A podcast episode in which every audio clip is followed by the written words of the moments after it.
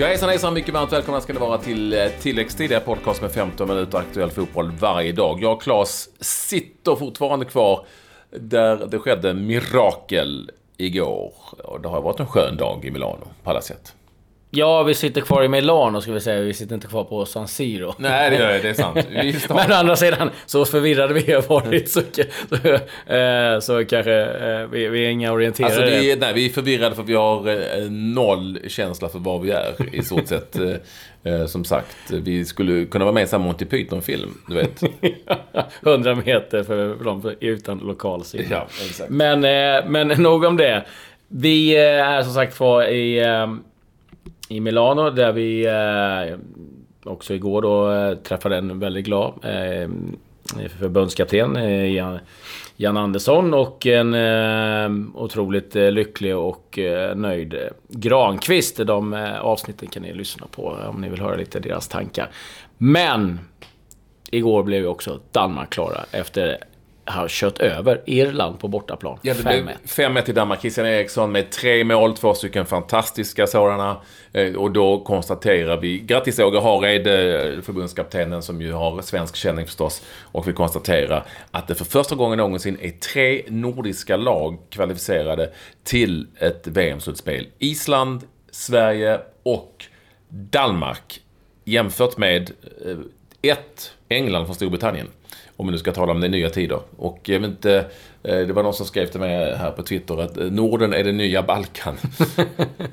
jag vet inte om det stämmer, men eh, det är åtminstone... Nej, men det är, det är ganska intressant att se här ett, ett Island som fortsätter att eh, gå bra.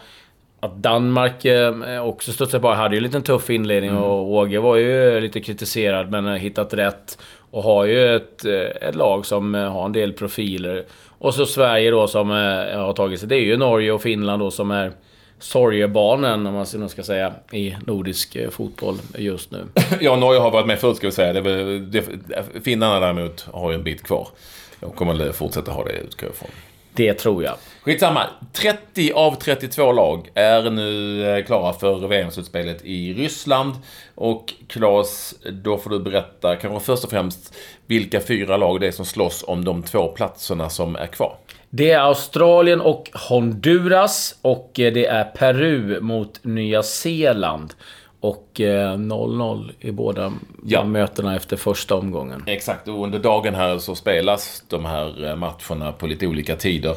eh, I olika tidszoner och sådär i Australien och i Peru. Men det blir alltså 0-0 i första mötena, alltså ganska halvöppet. eh, Även om det är sannolikt är fördel för hemmalagen Australien och Peru, lite väntat kanske också, i de där bägge mötena. Ska vi gå igenom lagen som är klara? Ja, ska vi göra det? Jag vet inte, ska vi göra det i eh, form av... Eh, vilken... Sidningspotter eller sidningsgrupper? Ja, sidningsgrupper kanske. Kör. Sidningsgrupp 1. Då har vi Ryssland, Tyskland, Brasilien, Portugal, Argentina, Belgien, Polen och Frankrike. Och i sidningsgrupp 2 då, Spanien. Lite konstigt va? Att inte de är ettan. Schweiz, England, Colombia, Mexiko, Uruguay och Kroatien. Och där är en plats kvar, ska Ja. vi säga.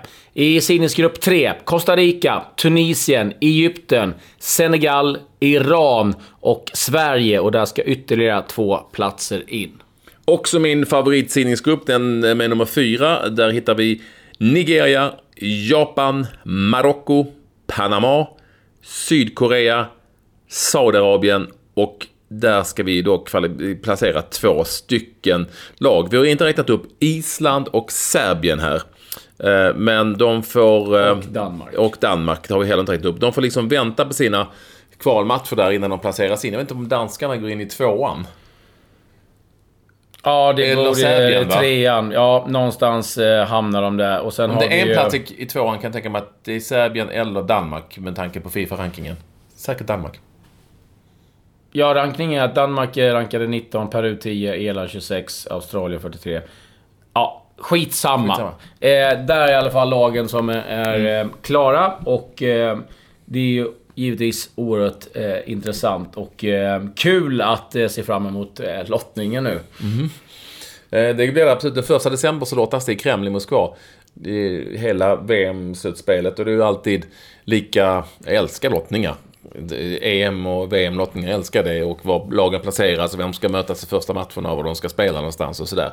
Det är också klart att Sverige kommer att bo i Sochi, utanför Sochi, eh, på ett Kempinski hotell som är lite roligt att Jan Andersson sa det är i Rysslands Scandic. Och det är det ju inte riktigt. Inte för att det är något fel på Scandic. Han, han hade ett tillägg också. Vi måste ju casha in. ja, okay. Okay, det, var, det var vi sponsorskylt äh, äh, bakom.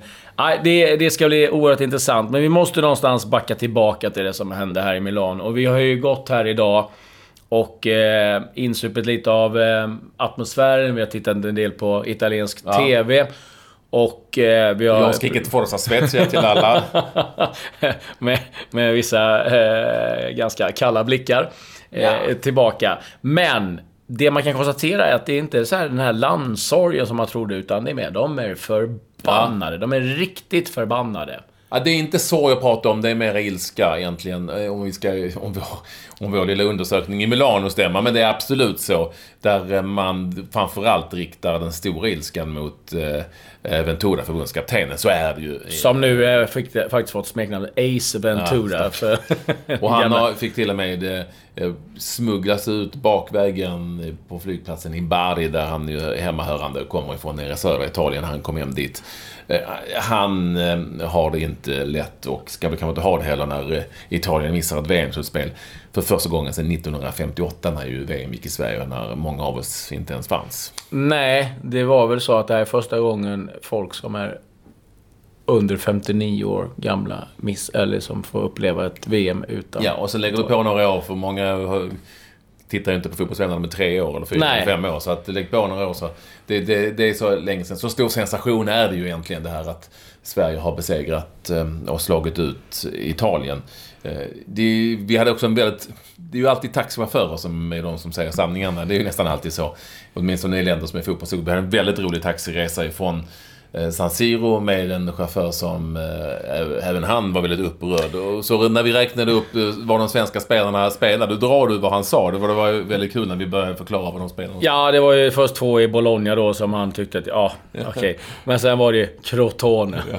Vi åkte ut mot ett lag som en spelare i Crotone. Ena giocatore eh, a Crotone. Så skrek han ut och tog sig för huvudet. Det, det var, och sen förklarade jag. Sen har vi en från, från, som spelar i Förenade Arabemiraten.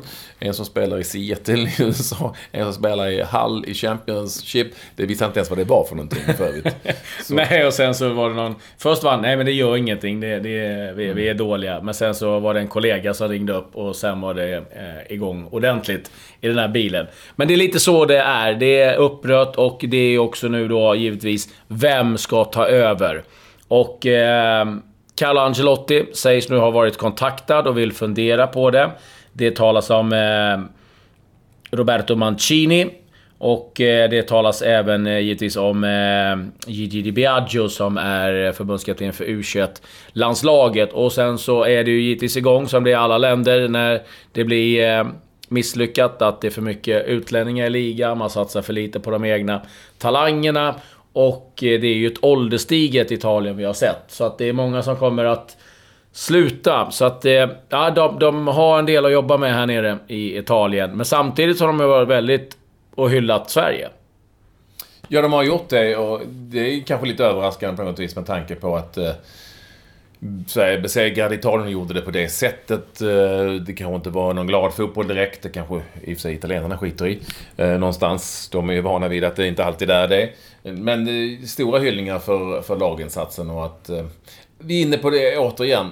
Människor är arga.